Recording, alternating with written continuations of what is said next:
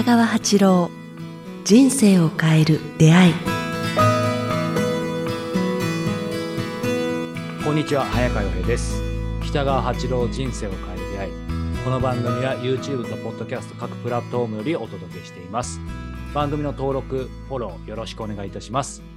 さて今回から4回にわたり10月22日に横浜みなとみらいで行われた300回配信記念公開収録の模様をお送りいたします。それではお楽しみください。今日はあの、どこから来られて、そうなんです。一番どこから来られたのが、船田さん、熊本？熊か本らですよ。長野？はい。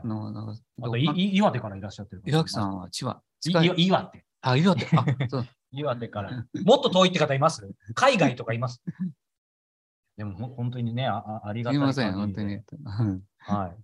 なので、まあ、そんな感じでではあるんですけど、先生、あの、ちょっと、せっかくなんで、はい僕もあの、実は光の小道2号出るよ、出るよって聞いてて、はいは現物を僕も今日、これ今日買ったんですよ、僕。さっき。直接すいません、ございます買わせていただいたんですけど、あの、この1に関してはね、番組でも今取り上げさせていただいてるんで、まあもちろん皆さん、あの、お買い求めいただいてると思いますけど、ちょっと今日2についてね、あのいろいろ話、ちょっと、ちょっと最初に一つ二つ伺いたいんですが、これそもそも改めて復習も兼ねてですけど、この光の小道1と2っていうのはなんか関連性とかあ、それは、あまあるんですか？な流れですね。流れ、あなんとなく一の時に、あの直感とですね、うんして、あの、なんか絵を、絵と文章がこう浮かんできたんですね。ある日、うんある突然に、そそれをなんか絵本にしなさいっていうメッセージを受けたので、うんなんとなく絵とから文章を書き始めたんだよね。はだから、1の、一の方、ブルーの方はね、あの、うんこう自由時代になんか下手な絵と、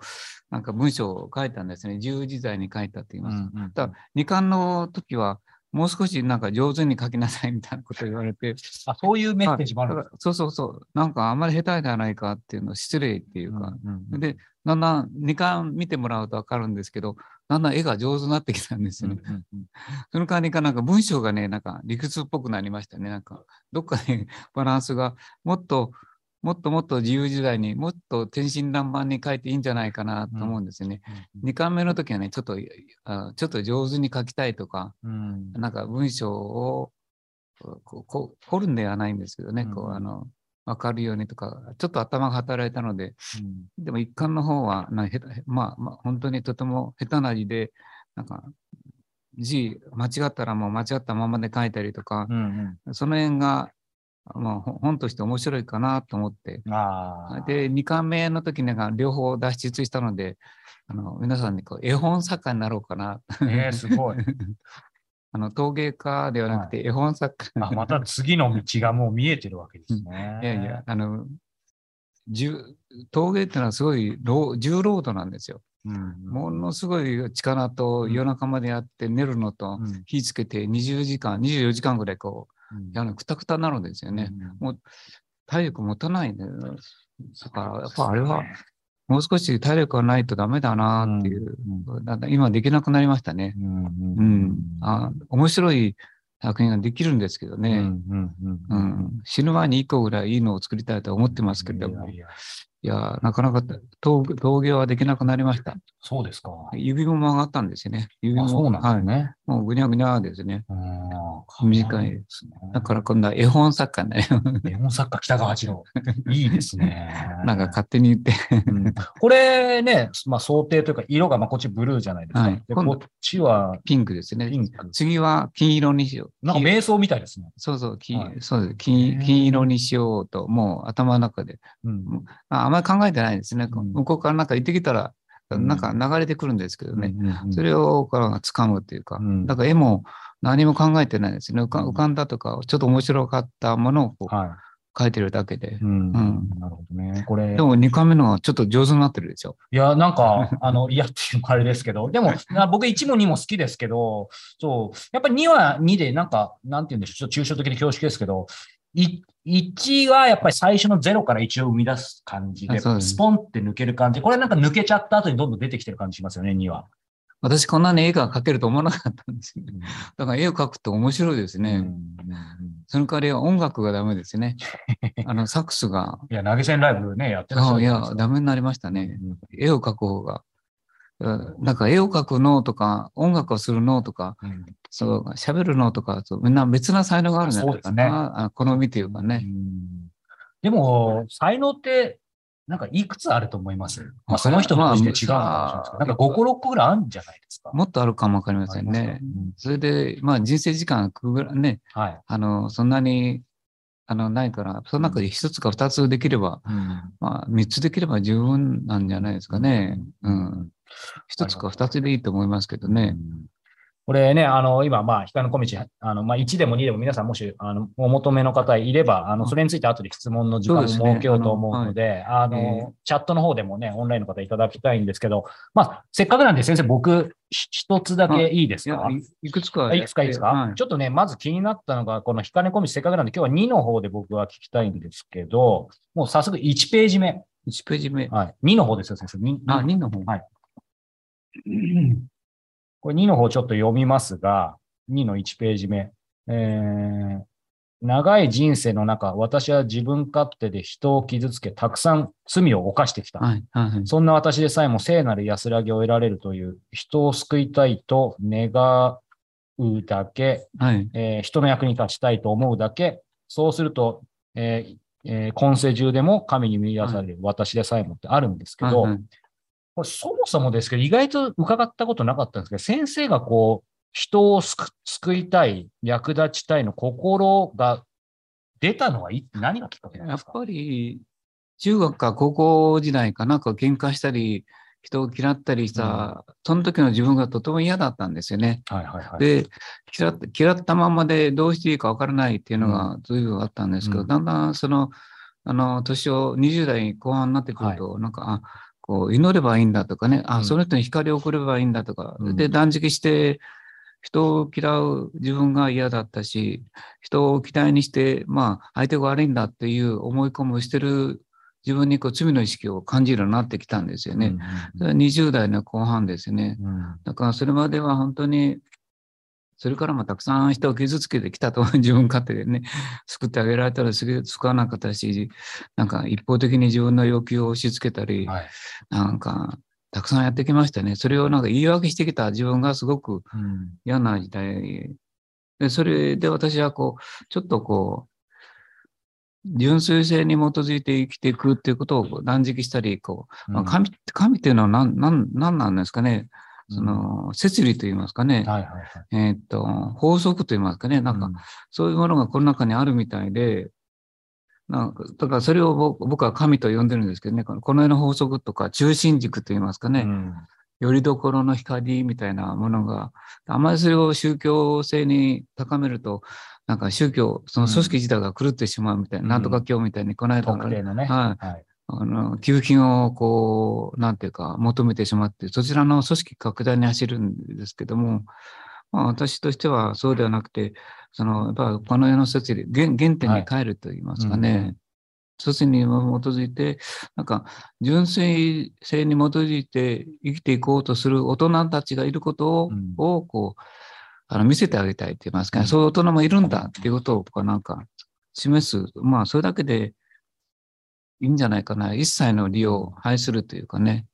でもそうすると、なんかまあちょっと、あえて伺いたいですけど、まあ先生がね、この番組というかずっと説かれてることって、今、その本質的なその、先生が今おっしゃったように、こそういうことをご自身で、その、ある意味、か神とおっしゃってるじゃないですか。まあ、神というのは、摂理とかね、中心軸とか法則とか入数性とか、そういうのをまとめて、神という言葉にこうくっつけてる、天とかね、神が分かりやすいからはい言ってるだけなんですけど。で、まさになんですせっかくなんで突っ込みますけど、逆に僕はすごくそのまま純粋に受け取れるんですけど、例えばね、まあ、どの宗教とは言いませんが、その特定の宗教とかももともとは、ある意味純粋性から始まってるはず、うんその競争は。そうです。でですけど、んなぜ、つまり、さっきおっしゃったように拡大シフトとかそっちしちゃうんでしょうね。悟悟りのない人たちがほ拡大したいというか、ほ法則をそ、うん。そあの広めたいとかやってるうちに、だんだんそれは組織がいるとか、うん。あ名前を広げるとか、そこにこう建物が必要とかなってくると、だんだんだんだん、うん。だから、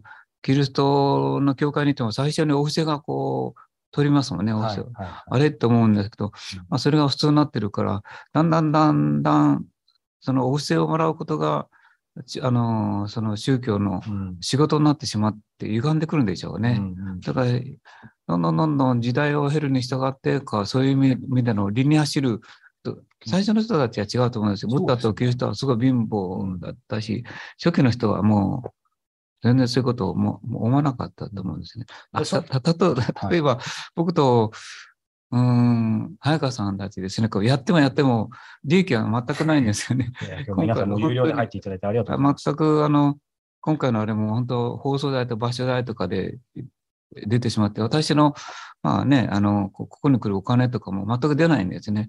もうずっと何百回って、ままあ、ちょっと自慢して自慢してください。今日はいいですよ。もう300回自慢してください。あの、本当純粋に利用一銭も手出しが多いんですね。赤字ばっかりと言いますか、生活を削りながら、あここに出かけてる。皆さんもね、生活を削りながら来ていただいてるんですけど、私と早川さん、これをやればやるほど赤字になっていくっていうぐらい、まあ、あの、利用一切求めてないっていうところ、誇りにも持ってます。はい。あの、全く今のなんとか教と反対ですね。うん自分たちの持ってるその愛、愛と言いますかね。そういうものをこう広げられるチャンスをもらえること自体が、うん。なんかいいなっていうのは私は思ってますね。うん。だからそういう意味で、純粋性に基づいて生きてる人もいるんだっていうことを、こうなんか、あの、示せればいいかなと思ってますね。で今の話聞くとね、やっぱりその特定の宗教とかもおっしゃる通り、最初は、まあそのね、あの、好きか嫌いかは別として、やっぱある種の純粋性がないと絶対広まらないじゃん。そうです。もうキリストもブッダも、まあ、死んだ後ですよね。うんあの、いろんな宗教、本当にいい宗教の場合は死んだ後だと思うんですね。どうしても組織が大きくなったり、それには利害も絡み始めると、はいあやっぱ変わってきますね。うんだからお寺さんでもお大きな建物ほどなんか信者が集まるっていうふうにうん人間なってしまうからですね。うん本当はもうほったで上でいいと思うんですね。そこでこう何もなくてボロボロになりながらうん解いていくのが一番なんでしょうけれども。でもそういう意味では、こう、なんて言うんでしょう。今ね、先生おっしゃったように、なんて言うんでしょう。まあ、この番組も僕らで言うのもあれですけど、そういう意味では集計を得ずに、その純粋性っていうところを皆さん多分評価してくださって、まあ、今日もね、わざわざ来ていただいたりとかあると思うんですけど、とはいえ、あの、まあ、僕自身もあんまり考えたことないですけど、なんて言うんでしょう。まあ、本当に、出ましたね、とはいえ。はい、とはいえ、口癖です。生とはいえですけど、はい。先生から言われちゃいましたけど言って。ましたね。はい、でもね、先生はなんとかで、早川さんはとはいえだった。でも、とはいえって言わなかった。ちゃんと正しいとはいえって言ったんで まあ、それはいいんですけど、えっと、何聞きたいかちょっと忘れかけましたけど、いや、大事なこと忘れちゃったじゃないですか。あ、そうそうそうそう。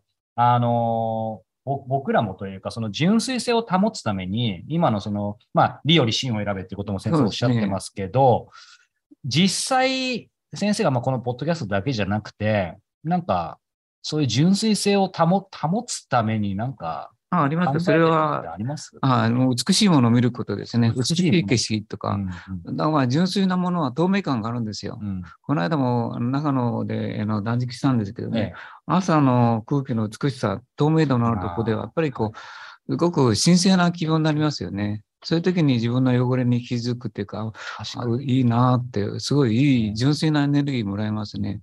まあ、例え話なんですけども、そういうこう澄んだ景色とか、はいはい澄んだ人に会うと、自分の願いがこう現れるうんっていうのがありますね。うんうんあれ何なんでしょうね、朝のあの、清潔なというか。あれはね、やっぱ夜を過ごすと、夜はね、あの宇宙からの光が多いので、うんあのあ昼間の汚れを洗ってくれるんでしょうね。うんうんだから夜一日一回宇宙と接触するっていう意味では、うん僕ちょっとの間なんですけど、夜は必ず外行って空を見上げるようにしてますね。夜とは宇宙とつながる時間って思ってるんですよ。うん昼間はあこう人間見える時間だから、人間の汚れの中にね、あらあだこうだ、中入ってしまうんですけども、まあ、それの汚れを落とすのは必ず一日寝る前でも、まあ、はい。チチャンスがあれば月見たり星見たり、まあ、うん雲見たり雨見たり、夜の空を見上げるようにしてますね。うんうんそれで自分を洗うと言いますかね、はいはいはい。ようにしてます。なんか夜はいいですよ。いいですね。ああ要要はその暗いからいいんではなくて、宇宙とつながる時間っていうふうにこう、で、それが現れたら、朝はやっぱね、うんあの、すごく爽やかですね。なんかね、あのいろんな透明感がありますね。そうすると、まあ夜と朝ってすごく大事な時間ですね。だから、さやかさんのさっきの質問に戻りますけど、はい。我々が汚れた時は、やっぱ美しい景色とか、透明感ある、うんなんか、そういう風景とか、はいまたは、そういう人に出会うと、自分がこう現れる。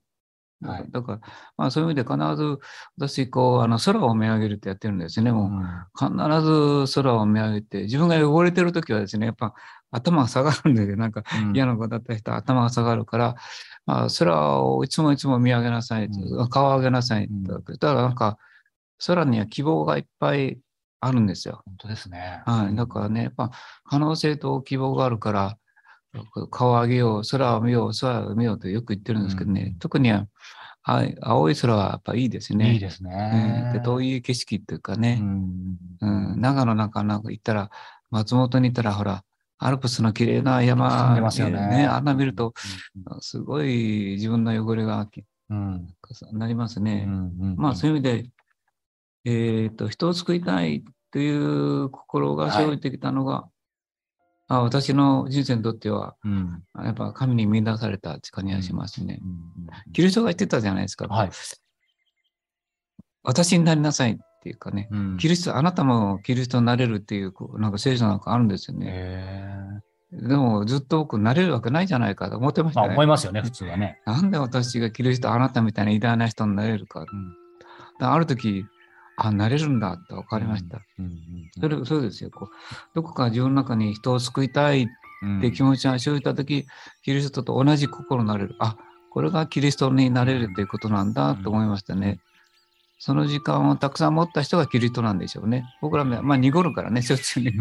濁るから、また戻ってなんかしながら。でも、でも、キリストの、お前でさえも今世中に神に見出されるって言葉があったり、お前でさえも私になれるっていう言葉がある根本には、なんか、その純粋性で人を救いたいって気持ちが生じたときに、うん我々は、我々が、私たちが救われるのかもわかりませんね。そうですね。あまりこう宗教的なことに取らないでくださいね。ただ自分自身の自己の資質を高めるという意味で、あの純粋性という意味で、宗教と取らないでくださいね。うん。今日の公開収録の模様はいかがでしたか？番組では引き続き皆様からのご質問、ご感想を募集しております。また、公開収録でも取り上げた小冊子、光の小道もご購入いただけます。どちらも詳細は北川先生のホームページをご覧ください。次回も引き続き公開収録の模様をお届けいたします。それではまたお耳にかかりましょう。ごきげんよう。さようなら。